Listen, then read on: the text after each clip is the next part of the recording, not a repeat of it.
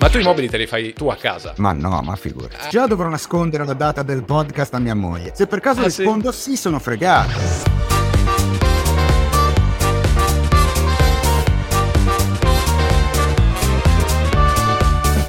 Bene ragazzi, benvenuti in questa nuova puntata di Folli, dove osano i creativi. Oggi ho qui con me un genovese doc che non sta mai fermo, riversa la sua creatività in tutto quello che costruisce, è attivissimo anche sui social perché ha oltre 100.000 iscritti su YouTube. Andrea Caraffini, in arte White Ghost. Ciao a tutti, 100.000 follower, cioè non puoi capire, sono un VIP, dai. Caspita, 100.000 iscritti al canale, ma scherzi, per un piccolo come me. Prima di iniziare però vi ricordo che potete seguire Folli sia su YouTube e sia sulle vostre piattaforme di podcast preferite come Spotify, Amazon Music, Apple Podcast, ovunque voi ascoltiate i podcast. Andrea, io ti voglio fare subitissimo una domanda perché non te l'ho mai chiesto e me la sono sempre chiesta io.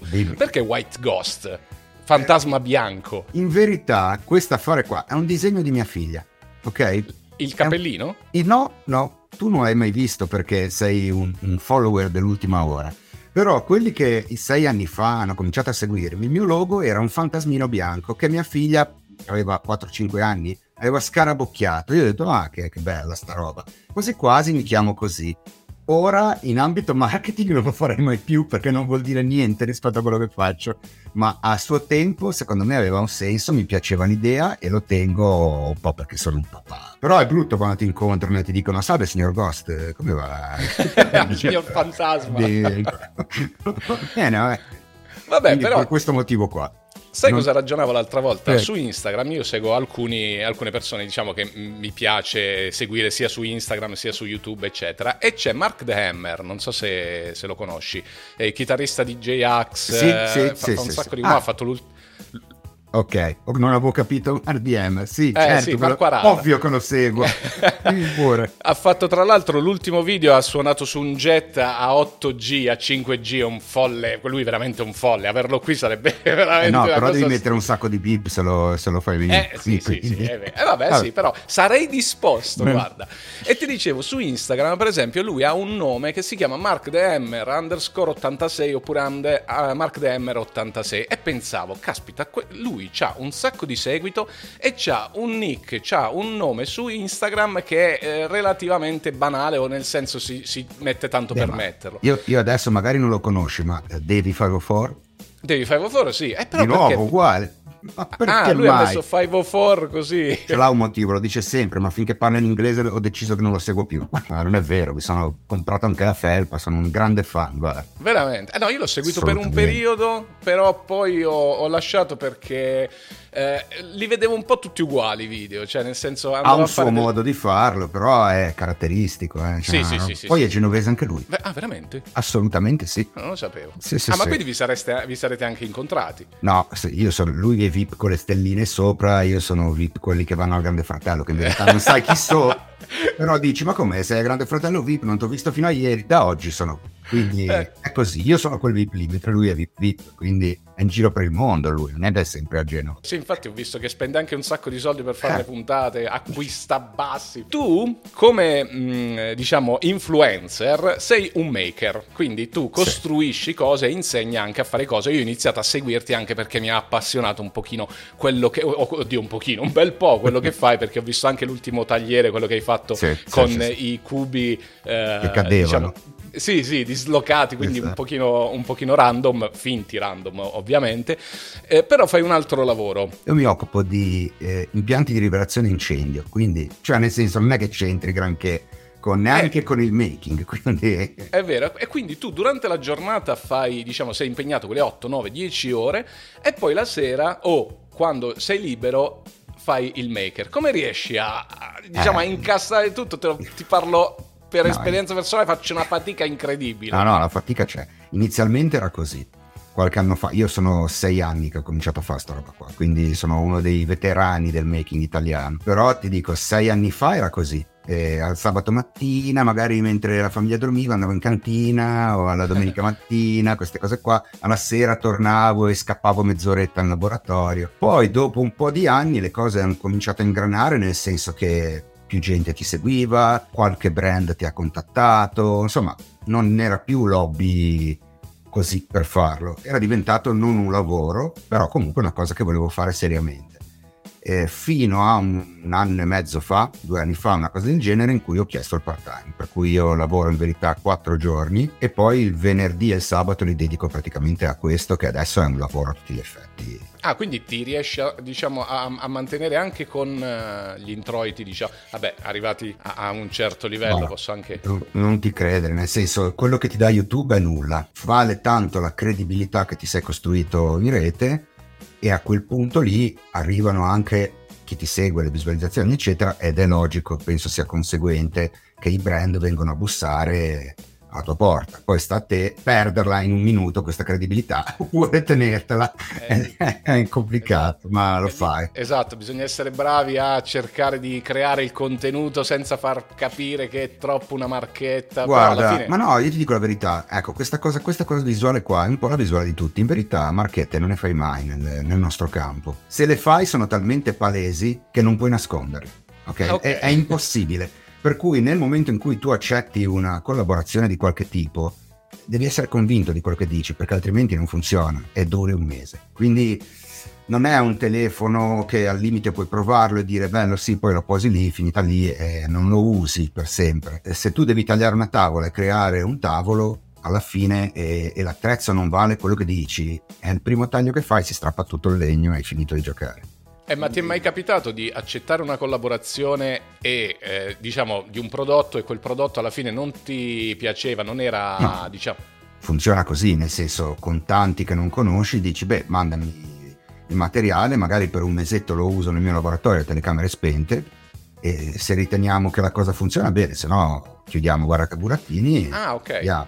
È inutile che io faccia, ecco, non sono uno di quelli da recensioni negative. Okay. Cioè se non me ne verrebbe nulla in tasca e sinceramente non interessa nemmeno, a quel punto lì buttare fango sul brand che ti ha contattato non ha senso, secondo me. Okay. Quindi tante volte mi dicono tutto quello di cui parli è sempre positivo perché l'ho testato e quindi te lo riporto e 99 su 100 avrà dei pregi, dei difetti, magari non è il top di gamma. Il rischio è proprio quello, è l'opinione che ha poi l'utente nei tuoi confronti, perché se vede sempre recensioni positive poi potrebbe magari immaginare che essendo pagato poi tu fai soltanto recensioni positive. Sì, poi alla fine abbiamo appena scoperto che non è così. No, ma è una cosa comune e soprattutto è molto italiana questa cosa, vedo che anche poi alla fine la comunità dei maker italiani, siamo 4 gatti, ok? Siamo tanti, ma siamo 4 gatti e ci conosciamo tutti, è esattamente per tutti la stessa cosa. Sai cos'è? Anche la fascia di età che ti segue, che fa tanto. Il ragazzo di 20 anni cerca l'intrattenimento, quindi qualsiasi cosa fai non ha senso, è lo stesso, va bene, mi fa una risata, la cosa breve via. Qua hai anche tanti artigiani, aspiranti artigiani, professionisti. È vero. E quindi volente o nolente hai gli occhi puntati addosso su una cosa che tu hai iniziato a fare per hobby, e io continuo a dire che lo faccio per hobby, cioè quello che tu hai detto delle volte, insegna a fare, io insegno quello che imparo, quindi funziona così, no? È il binomio. E delle volte arrivano dei professionisti e mi dicono guarda quella cosa lì sì ti è venuta così, però il modo giusto di farla è quest'altro. Allora lì sta un po' l'intelligenza di dire, ad esempio, quando mi succedono queste cose, io la prima cosa che faccio, prendo il professionista e gli dico senti, fai un video con me, che facciamo vedere come si fa. E io così ho conosciuto una marea di gente, perché effettivamente è il mio primo interesse, quindi immagino che sia un interesse anche dall'altra parte. Grande, ma scusa tu, a parte i lavori che prendi per commissione, visto che comunque tu produci effettivamente dei prodotti anche ben fatti, hai mai lavorato con tu terzi? No, mai, e non lo voglio fare. Io non voglio il cliente, perché col cliente poi ci sono beghe. Me lo fai così, no, me lo fai cos'ha, ma me lo dovevi consegnare ieri. Io non voglio fare questa roba qua. Il mio massimo regalo che potrebbero farmi è guarda, tu non avrai mai clienti nella tua vita. Se tu hai fatto qualcosa, diciamo, di già pronto e qualcuno ti viene a chiedere di vendergliela? Sì, sempre. Questo ogni video succede. Ci sono ragazzi che effettivamente magari, non lo so, nel tempo libero, stavo dicendo, ma quale tempo libero abbia? Però magari fanno una cosa e poi la vendono. Però io intanto sono molto attaccato alle cose che faccio, anche perché alla fine sono pezzi unici, perché facendone uno per fare il video impari quella cosa lì e poi lo tieni lì. È difficile che ne fai 2, 3 uguali, 4 uguali, cioè, è un lavoro in serie particolarmente noioso. Ecco, forse più che il cliente io odio mortalmente il lavoro in serie, quindi fare due o tre roba e poi il tempo non ce l'hai, neanche volendo non potresti farlo, perché quindi no, a meno che tu non lo faccia come lavoro e ti ritagli del tempo, ma questo non te lo so dire, non lo so. Vabbè, sì, infatti, ma comunque hai detto che durante la settimana lavori anche, sì, diciamo, per un lavoro stipendiato, quindi è un'altra cosa. Ma tra tutti i lavori che hai fatto ce n'è uno in particolare che ti ha proprio soddisfatto, che il lavoro più bello secondo te? Guarda, più bello non lo so, sicuramente quello che mi ha fatto partire con questa cosa qua di YouTube eccetera eccetera, per cui lo sai perché ne parlavamo e questo, sì, questo è un gancio e io ti ho beccato facevo finta gancio, di niente perché ho detto allora l'ha presa lui, adesso ne parla direttamente lui. No, io suonavo in un gruppo blues ai tempi, 6 anni fa, e quando suoni blues alla fine dai una facciata dentro agli strumenti rurali dell'America nera che nelle baracche cantava con quello che trovava. E allora quello che cantava con me ha detto: ma Andrea, ma te che c'hai un po' sta manualità, perché bene o male ce l'avevo sempre avuta, non puoi costruire una cigar box che la suoniamo live? Aspetta, prima di tutto, per chi non sa cos'è una cigar box, perché io sono andato a cercarla, se ti devo dire la verità. Ah, ce l'hai là? Questa è una cigar box. Ma è una chitarra fatta con una scatola. Questa in verità è una biscotti box, perché è una scatola di biscotti, ma puoi farlo con quello che vuoi. Che storia! Questa roba qui è già evolutissima, cioè già persino il capotasto, cioè il humbucker, non è una roba vintage moderna. In verità quello che si faceva una volta era prendergli una scatola di sigari che il ricco possidente buttava via, ci piantavi un pezzo di scopa, ci attaccavi 4 corde di qualche animale, non mi ricordo dove lo tiravano fuori le corde, e suonavi. E lei suona. E tu facevi blues. Fine. Quindi questa roba qua è la roba di cui vado fiero, che ho fatto 6 anni fa. Quindi quello è stato il primo progetto che hai fatto all'inizio del canale? Non questa, perché ecco, di queste ne ho fatte una decina, ad esempio. Qualcuna l'ho regalata, un paio l'ho tenute, ma me ne sono rimaste giusto 2, perché poi l'idea iniziale non era quella di aprire un canale YouTube, era quella di fare cigar box. Io volevo fare cigar box, quindi mi sono buttato a capofitto su sta roba. La prima faceva schifissimo, la seconda la terza così, poi ne sono venute qualcuna bella, una sola credo di averla venduta, le altre le ho regalate, qualcuna l'abbiamo suonata live. Però se non ti ci dedichi un po' non è come suonare la chitarra sta roba qui, quindi devi essere proprio il chitarrista solista non ce n'aveva per l'anima di imparare a suonarlo, quindi. Però il manico, scusa, lì diciamo, per far suonare e riuscire a prendere tutte le corde, il manico deve avere delle distanze precise dei sì, tasti. Poi c'è tutto un cinema dietro a questa cosa qui. Ad esempio questo manico qui rispetta al manico di una Gibson, se non sbaglio, ok? Quindi spaziatura. Poi quello che devi rispettare in verità, e ora gli tai, per favore, chiudete il podcast adesso, riapritelo fra qualche secondo, e basta che rispetti il diapason, ok? Quindi ton ton ci sei, poi l'accordi aperta in re, in mi, in quello che è. Infatti vedi che se suoni lei fa un accordo, quindi una volta non c'era lo studio della musica, tu basta che schiacci da qualche parte e lui fa accordi, quindi era la cosa più semplice del mondo. E poi ovviamente c'erano dei geni che avevano in mano queste robe e facevano delle cose che sono diventate la storia della musica, quindi sì, adesso se tu devi farla fai queste robe qua dove ci metti un humbucker, sì, dove ci metti il volume, ma in verità è più estetica che funzionalità, perché se io attacco questo a un amplificatore fischia da oggi a domani, quindi con un humbucker in una scatola di ferro io ti assicuro che sì, è una roba. Però no, se interferenze a go-go. Se cominci a farle bene, ci sono delle cigar box, ovviamente gli americani sono assolutamente maestri in queste robe, delle cigar box che costano una fucilata, le suonano artisti sul palco eccetera, e sono assolutamente delle chitarre elettriche fra virgolette, ma che suonano, hanno poi una cosa caratteristica perché le suoni quasi sempre con slide, quindi hanno tutta una roba particolare. E comunque quando imbracci una di queste la gente fa così. Ma quella cosa suona? Cos'è quella roba? Come mai a 3 corde? Allora la cigar box puoi fare con quello che vuoi, anche con una. Quindi certo. Ma poi alla fine la cigar box serviva esclusivamente come cassa di risonanza, fondamentalmente. Sì, perché loro la suonavano da spento, cioè non era amplificata alle origini, quindi serviva. Adesso in verità Guarda, ho visto l'altro giorno un video di Febbre da Chitarra, un ragazzo che seguo, dove riportava un esperimento che ha fatto un ragazzo in America, dove praticamente smembrava una chitarra e rimaneva il ponte attaccato da una parte all'altra di un tavolo solo con le corde, l'elettronica e il pick up, e non cambiava niente. Ora, vabbè, ma l'elettrica, l'elettrica è un conto, quando arrivi a fare una roba così, ecco, se tu poi, il problema delle cigar box è, ok, tu hai finito, la prendi in mano, se fai così e non suona è da buttare via.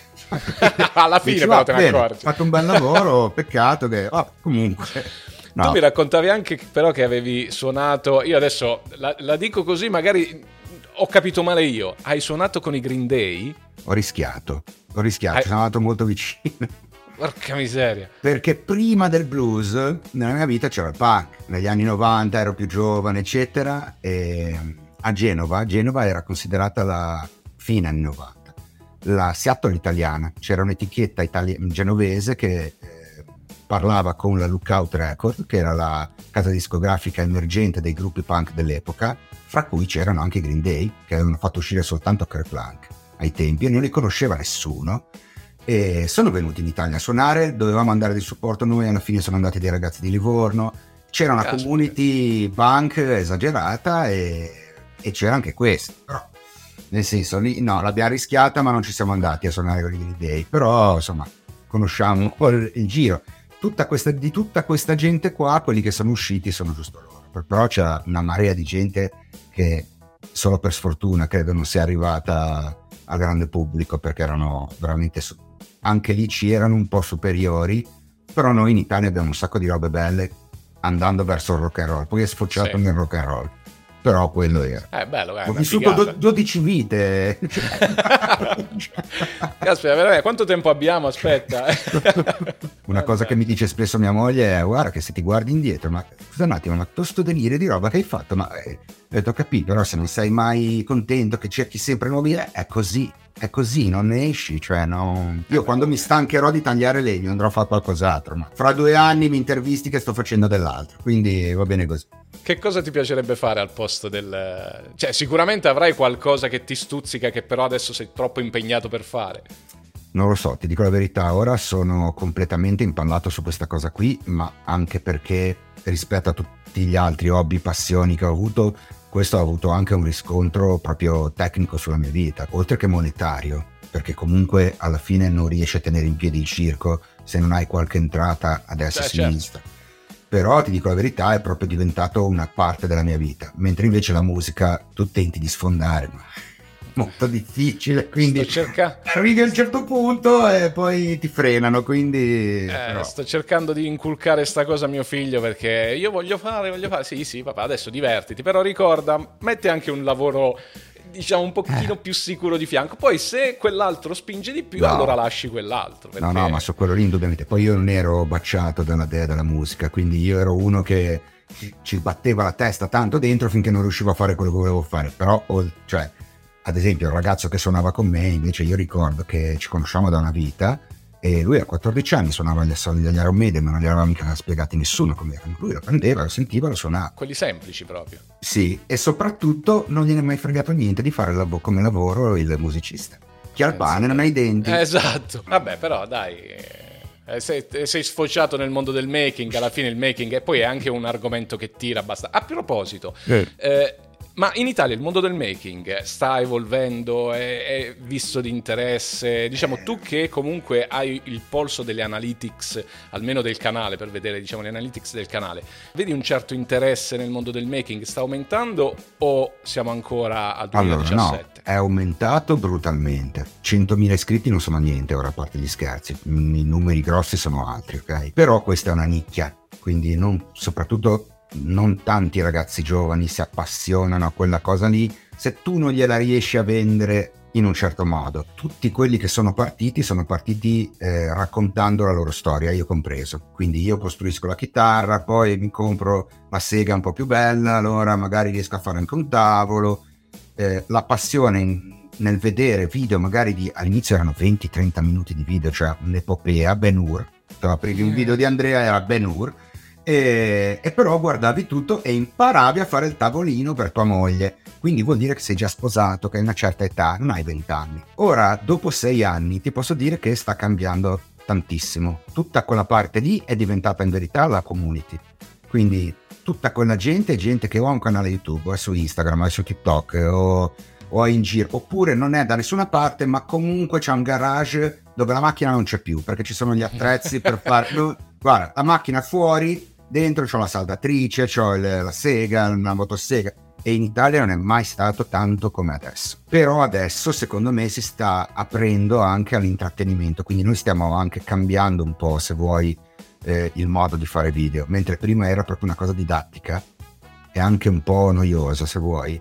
Adesso si sta mischiando anche con l'intrattenimento. Quindi non fai più il tavolo fino a se stesso, ma magari fai un tavolo, poi lo porti fuori, fai le riprese con gli amici, dove metti, non fai una roba, insomma una cosa un po' diversa, dove c'è anche uno storytelling diverso che non soltanto la didattica fino a se stessa.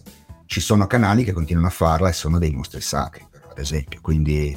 Certo, ma tra l'altro anche la televisione sta prendendo ispirazione dal web, perché ci sono un sacco di trasmissioni ormai. Dico questo, c'è chi dice che siamo lì per diventare il nuovo MasterChef, però... Se un giorno vado a quindi credo che faremo una cosa dove c'è una stanza con dentro tutti gli attrezzi, noi i giudici, arriva la gente ai 15 secondi per andare di là e prendere il legno che vuoi, gli attrezzi che vuoi, torni di qua e mi devi fare una cassa panca. Saremo, breve saremo così, non lo so. Guarda che se fanno una cosa del genere tu sicuramente potresti essere, anzi essendo diciamo tra i primi, se non il primo in Italia, sicuramente potresti essere uno dei concorrenti. Il primo non ho questo dito, cioè ci sono delle persone che sono da ben più anni di me e magari ne hanno fatto anche già un lavoro, hanno comunque una visibilità, una preparazione dietro, una struttura. Io, nel senso c'è un paio di persone che mi danno una mano, ma per beneficenza, non è una cosa così, per cui non c'è una struttura dietro tale da dire sei sul mercato, sei un imprenditore. Per adesso sei ancora sei lì, però sei ancora né carne né pesce, se vogliamo andare a vedere. Ho capito, tu lavori molto con legno, cioè tu lavori praticamente quasi esclusivamente con legno, giusto? Sì, perché all'inizio lasciando perdere il cigar box, quando tu hai cominciato a guardare come fare il cigar box, quello che veniva fuori erano i video americani. I video americani si costruiscono tutto col multistrato, che è quel legno fatto da tanti strati, e si costruiscono tutto, anche le case. E loro hanno questi garage immensi dove ti fanno vedere questa roba qui incredibile. A me questa cosa mi ha affascinato completamente, sono andato in quella direzione proprio sprombattuto.